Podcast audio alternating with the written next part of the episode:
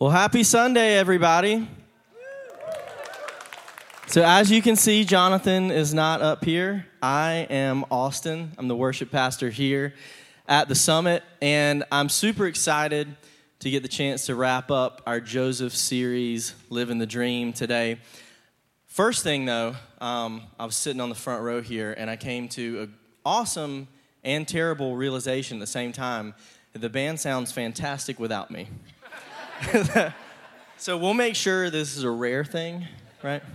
No, they're they're awesome, and uh, and I'm really excited to get to change it up. Most of the time, I'm singing with these guys um, back here, but today I get to speak, and I want to catch you up to speed for anybody who hasn't been here for uh, maybe any part of this series or maybe bits and pieces. We just saw a cool video that recapped a little bit of the story of Joseph, but let me get you up to speed to where we're at right now. So basically, Joseph was in a family where he had a lot of siblings. And for anybody who has a lot of siblings, or maybe even one sibling, you know that Joseph made a terrible mistake by telling them that he was his dad's favorite kid, right?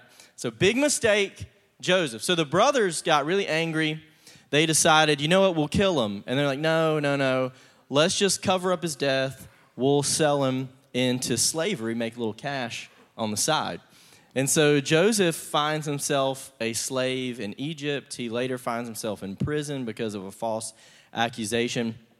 And then where we landed last week was he gets out of prison because he gets the chance to interpret a dream for Pharaoh, who's in charge of all of Egypt. And Pharaoh basically makes Joseph second in command over Egypt, in charge of, of selling grain um, because there's a famine, but Egypt has enough food for everybody. And so Joseph it finds himself here at a pretty good spot in his story. Now, there's more to his story, but if I'm Joseph, I feel like at this point, I would have felt like, okay, I have arrived. Um, everything that I've been through has come to an end. Maybe I'm, I'm at terms with, with my past. I, I, I get it. I went through this hard time, but now I'm here in Egypt. I'm living my best life, and this is awesome, right? Well, we, we know that he had at least come to terms with what had happened because of what he chose to name his kids. This is pretty interesting. Check this out. It says Joseph named his older son Manasseh, for he said, God has made me forget all my troubles and everyone in my father's family. And then Joseph named his second son Ephraim, for he said, God has made me fruitful in this land of my grief. First, I'll be the one to say it terrible names for kids, right? Here's a, imagine, I'm trying to imagine my first child being born and me looking at this beautiful baby and saying, you know what you, you look like?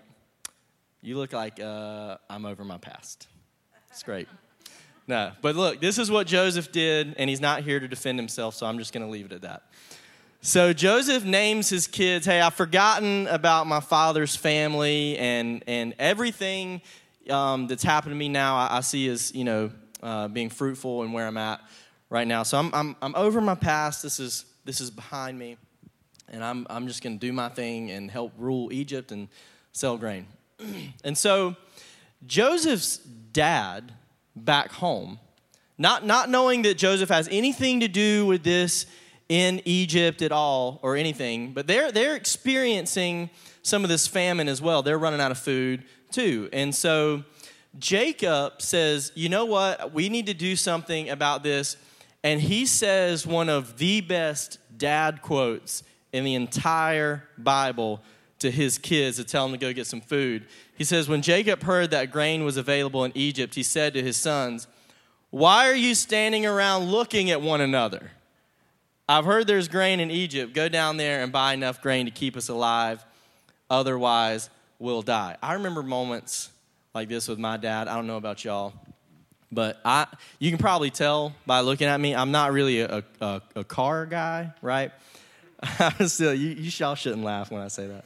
There, there's uh, definitely was a season of my life when my, I think my dad wanted me to be a car guy um, because he was into cars and he used to tell me, "Hey, let's go out to the garage and let's let's work on this." Well, he quickly found out that about the best thing I had to offer was to hold the flashlight while he actually worked on the cars. And, and he used to say to me, he would get so frustrated, he would say, What are you standing there looking at? Help me, help me hold this. And I'm like, Look, Dad, I'm, you just asked me to hold the flashlight. I'm just doing what I was told. So I think the brothers here are having the same type of experience with their dad. He's like, What are you standing around for? Go to Egypt and get some grain, get some food, so we don't die from starvation.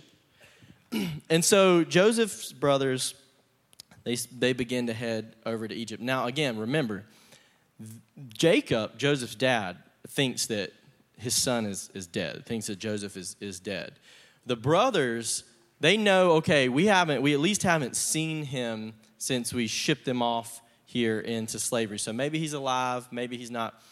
So they they are definitely not expecting to run in to Joseph, right? His, so his brothers are heading to Egypt to buy some food. And I imagine Joseph's been kind of selling grain all day um, to people coming in and getting food because he was, he was in charge of that. And somebody taps him on the shoulder Hey, we got one more family back here that's come a long way.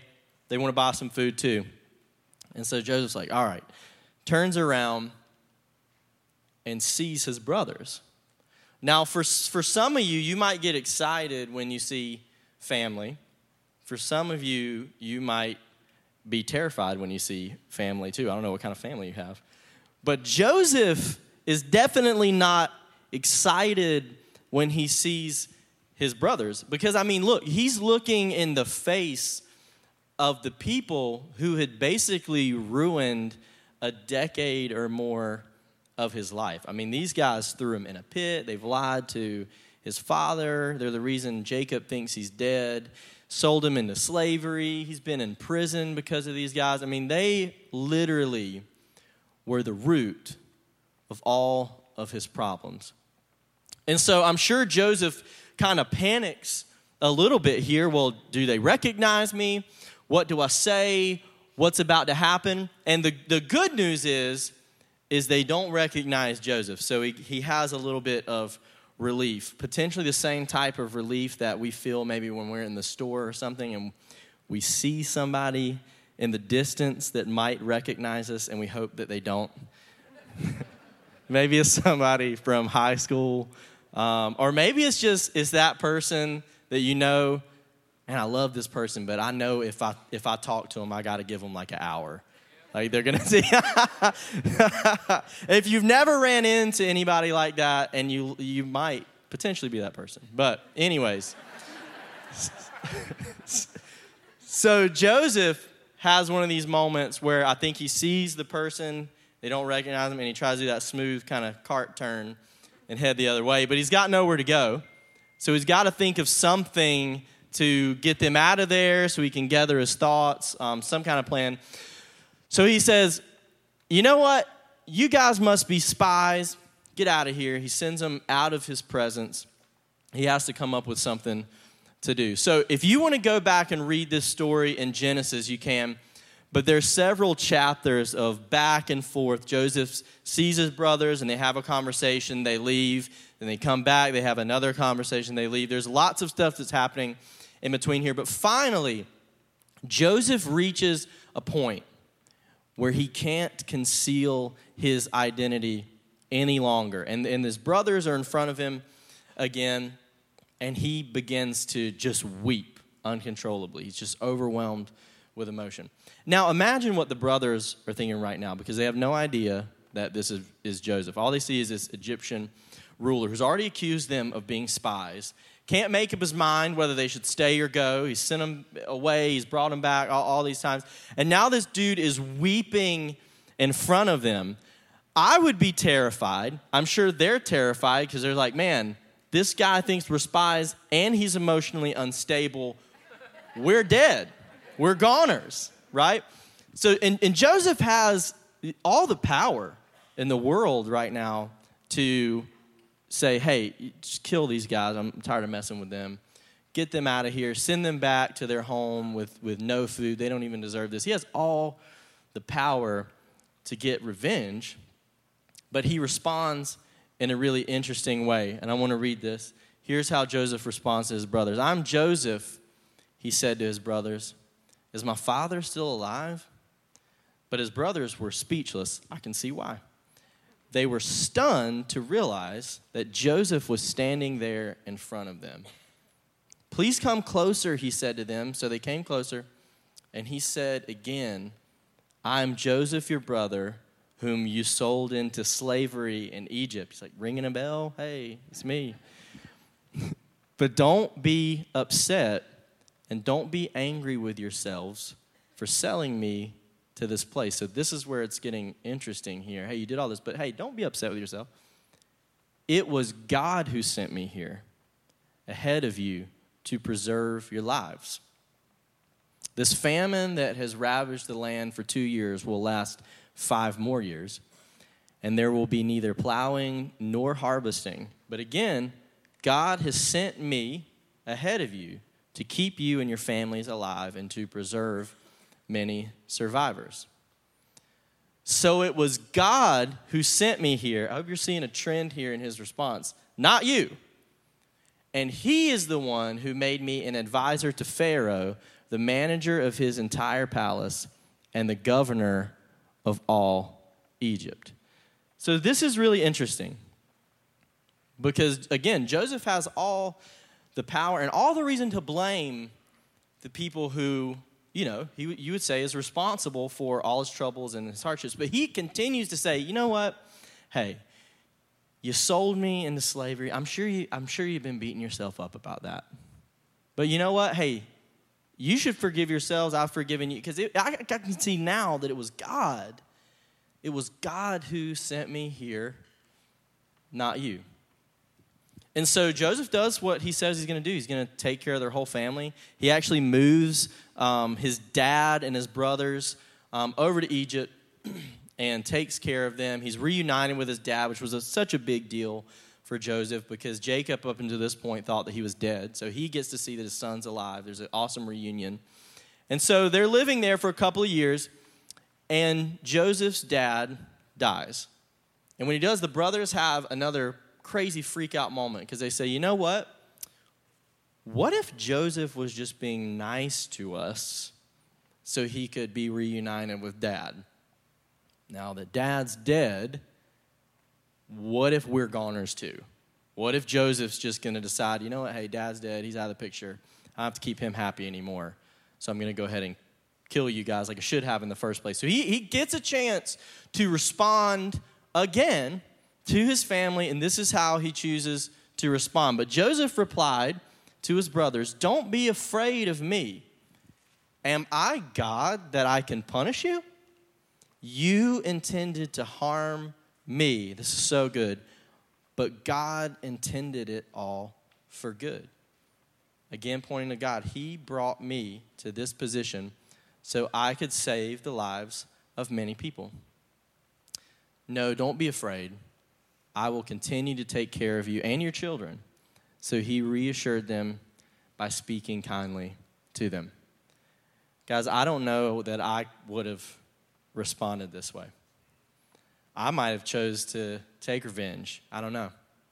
I know this isn't generally my first response to people who have done me wrong. Now, this is a great response. In fact, this is the best response grace, forgiveness. Hey, don't beat yourself up about it. Like, I can see how God was working in my life. So, I, I, I get that this is a great response, but I am more interested in how and why Joseph was able to respond this way, more so than just the way he responded. And here's why I think he was able to respond to his family like this. You remember how Pastor Jonathan has said throughout this series, he said, Look, when, when Joseph is in his story that we're reading right now, Joseph did not know that he was Joseph, right? So, throughout all of the things that we've been discussing for the past three weeks until now, Joseph has not had a moment where things have kind of wrapped up, they've come full circle, and he's been able to look back on his entire journey and see how God had been working this whole time. Now, I believe that when he sees the fact that he's been able to take care of his own family, he's been able to save the lives of so many other people. He has this moment where things have come full circle for him. And he says, Oh, okay, I, I see now that had I not been sold into slavery, I would have never gotten to Egypt. And then if I hadn't been thrown into prison, I wouldn't have been able to interpret this dream for Pharaoh and be put in the position that I'm in right now and be able to save all these lives. I see God's faithfulness in my life. And because Joseph was able to see God's faithfulness along his story and all of these instances that had been so painful for him, because he could see God's faithfulness, he was able to respond this way to his family. So here's what I think good for you, Joseph. But I'm not Joseph. And you're not Joseph either. And so, how do we get to a place where this is our first response? How do we get to a place where before our story is over, maybe before we see things come full circle in our lives, we can see and trust that God is faithful and working even when maybe we can't physically see it. How do we get to that place? Well, I'll tell you one thing. I don't think that Joseph, throughout his story, probably kept, you know, the best positive attitude the entire way through. Now, we read when things come full circle, I see all this. Oh, God, you've been working in my life this whole time. But I imagine there were some hard times when he's a slave, when he's in prison, and probably some times where he's saying, God, why are you doing this to me? Why have you brought me here? Why am I experiencing this? Why would you do this to me? And I know these are questions that we've all asked at some point in our life, sitting in this room God, why me? But what Joseph was able to learn in his story, and what I want to encourage you with today is that my interpretation of God's actions does not determine God's intentions. Here's, here's how I know this because even if Joseph had a difficult time and said, God, why me when he was in prison? That didn't stop the fact that God was prepping him to be able to save his family's life. Just because he interpreted this in a negative way did not change what God was doing behind the scenes. And I see this true for me with, with, with my kids. I've got a two year old named Sadie and a four year old named Reese, potentially the cutest kids on the planet. So Reese has started doing this thing. It's, it's most, most of the time around bedtime when she doesn't want to go to bed. And I'll you know, say something to her. And her response to me is, Dad, her voice is much higher than mine. Dad, when you say this, it really hurts my heart. You're laughing, but man, it rips me in two, right? it's like, how did you think of that? You're four. Where did you get this?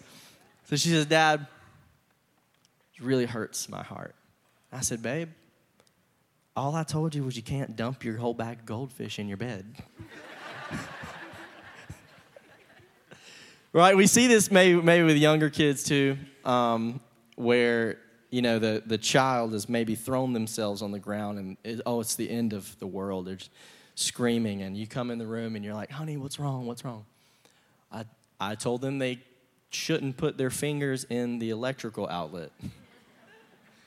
but to, to them, you know, maybe they wanted to explore this, they want to try this out. We say no or we make a different decision. They interpret it as negative. They're just, oh, this is the worst. This is the worst thing. Gosh, if dad would only let me put my finger in the electrical outlet. But guess what? See, it's, it's our role as parents to see the bigger picture that our kids can't see sometimes. Look, I know as a dad that you are actually not going to have much fun if you're electrocuted. But she doesn't see that. it's my role to see that, and it's her role to learn to, to trust me with what she can see. And see, this, this translates over to our relationship with God as our Heavenly Father. It's His role to see the big picture. It's my role to learn to trust Him in the little snapshot of my life that I can see.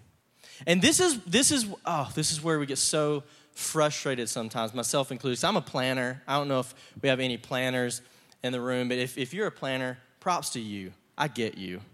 My, I used to get so frustrated when I was a kid because my dad would say, um, sometimes we, we would have these moments where, um, and if your kids in the room, don't try this. It doesn't, it really, it never worked out for me. But I would get my friend, I'll be like, you know what? If we corner mom or dad and we ask them this together, there's no way they can say no to both of us, right? And so we would, you know, get together, find a parent. Can we go to the movies? Or can, can they spend the night or stay longer? and my dad used to tell me, this was always his response. He would say, Son, I, I would love to do stuff like that if we plan for it. If we plan for it, we can do that next time. And I'm like, why can't my family be spontaneous like everybody else's family? And now, as an adult, I'm like, we're not doing it if it's not on the calendar. If I don't have a couple of days' notice, we can't do it. But we, we get frustrated at the unknown and what we can't see sometimes, especially in our relationship with, with God. If we can't see God working in our life, we can't see where He's going, we can't see what He's doing, we get so frustrated and bent out of shape. But you know what? We can't see where God is going, but I'll tell you what we can see. We can see where He's been. We can see where He's been.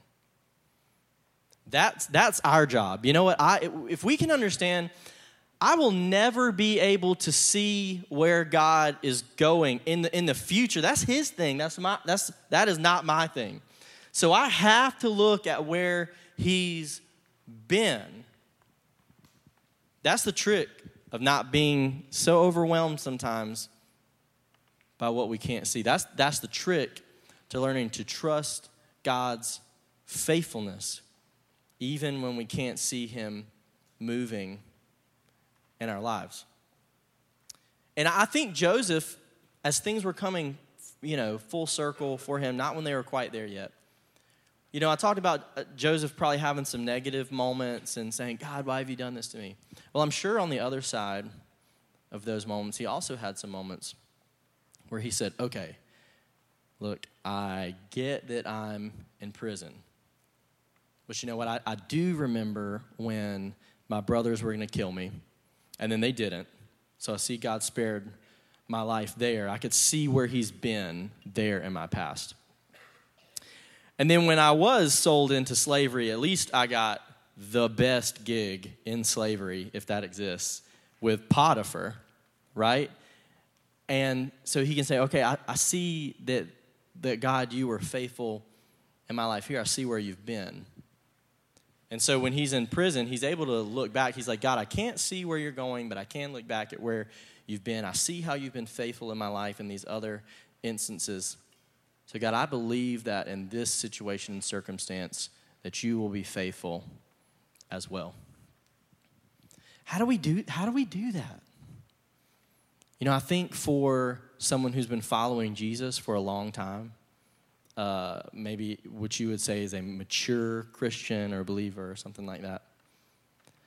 It's probably a little, a little bit easier for you to look back and see all these years and examples of God's faithfulness to you in your life over and over and over and over again. And so you're able to say, oh man, this is hard right now, but you know what? God was faithful here, He was faithful here, He was faithful here. So there's no way I can doubt that He's going to be faithful right now in this situation that I don't understand yet. But what if that's not you? What if you just started following Jesus? What if you don't have you know, 50 years of God's faithfulness and all those awesome reminders behind you? What if, what if you just made a decision to follow Jesus recently, and now this is like the first hard thing that you have encountered that Jesus is supposed to help you with? And you're saying, where is God in my life? I would encourage you don't look at your own experiences, lean into the experiences of the people around you. I believe that God puts people in our lives and in our path for that reason. And if you've been through something, you're on the other side and you can see God's faithfulness in that, I believe that now you have the ability and opportunity to share that story with somebody else who's going through the same thing and help them lean into your experience as well. We lean into other people's experiences all the time in other areas of our lives. So I don't know sometimes why it's so difficult for us to do that with God. But it's like before we buy anything online, I don't know about you, but I read reviews, especially on Amazon, looking through, reading reviews. It's like I don't have experience with this. So before I buy it, I'm going to lean in to what people say who have had experiences with this. And now here's the thing if you're talking about God, you will hear some people have some great stuff to share.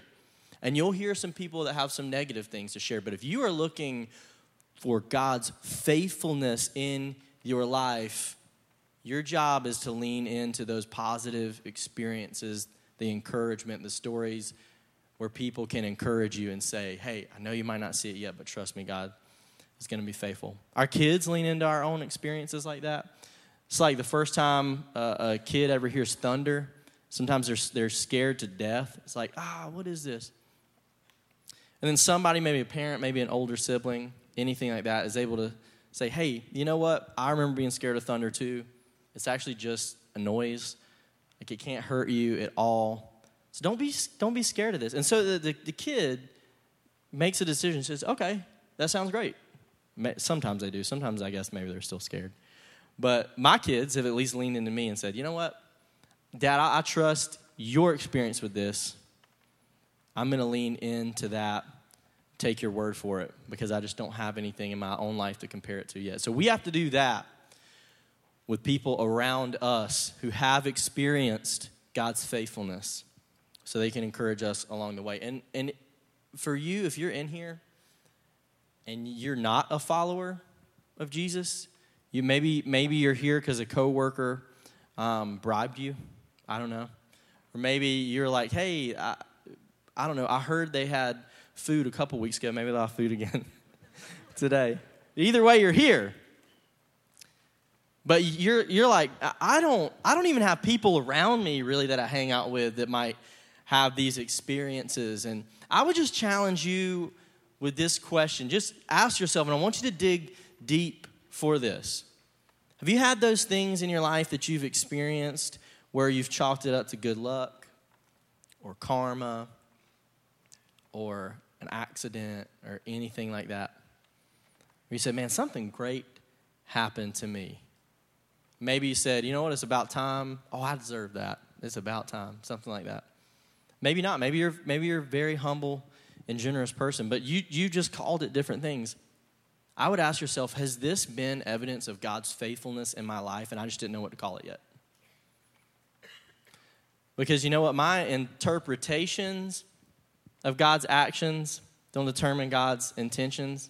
And I think, you know what? Whether you've chosen to acknowledge God's faithfulness in your life or not at this point does not change the fact that God is faithful and that He loves you, and that He sent His Son to give His life for you, and He wants to be in relationship with you. He did all that for you. If anything, guess what? Man, that's a huge sign of His faithfulness in your life. So here's the thing I believe with everything in me that no matter what situation or circumstance or pit or prison that you find yourself in, if you look for God's faithfulness, you will find that God is faithful. That's, that is our job. That is our role in all of this. God's role is to see the big picture, to orchestrate the story.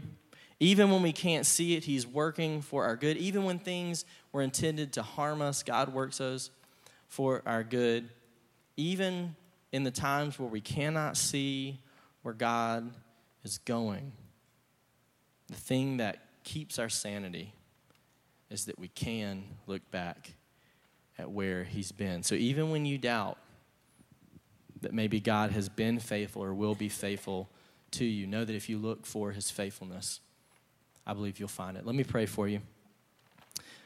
God, thank you so much for stories like this that we can turn to in your word and read of someone else's experiences, God, that speaks so much into what we're experiencing right now in our own lives.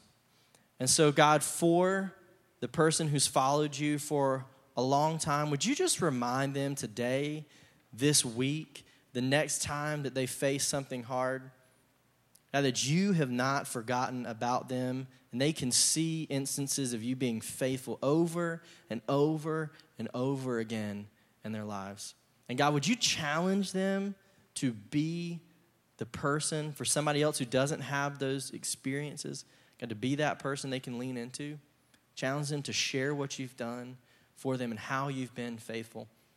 And God, for the person who has never acknowledged their faithfulness, God, I pray that they would be able to see you in their lives if today even is just the first time.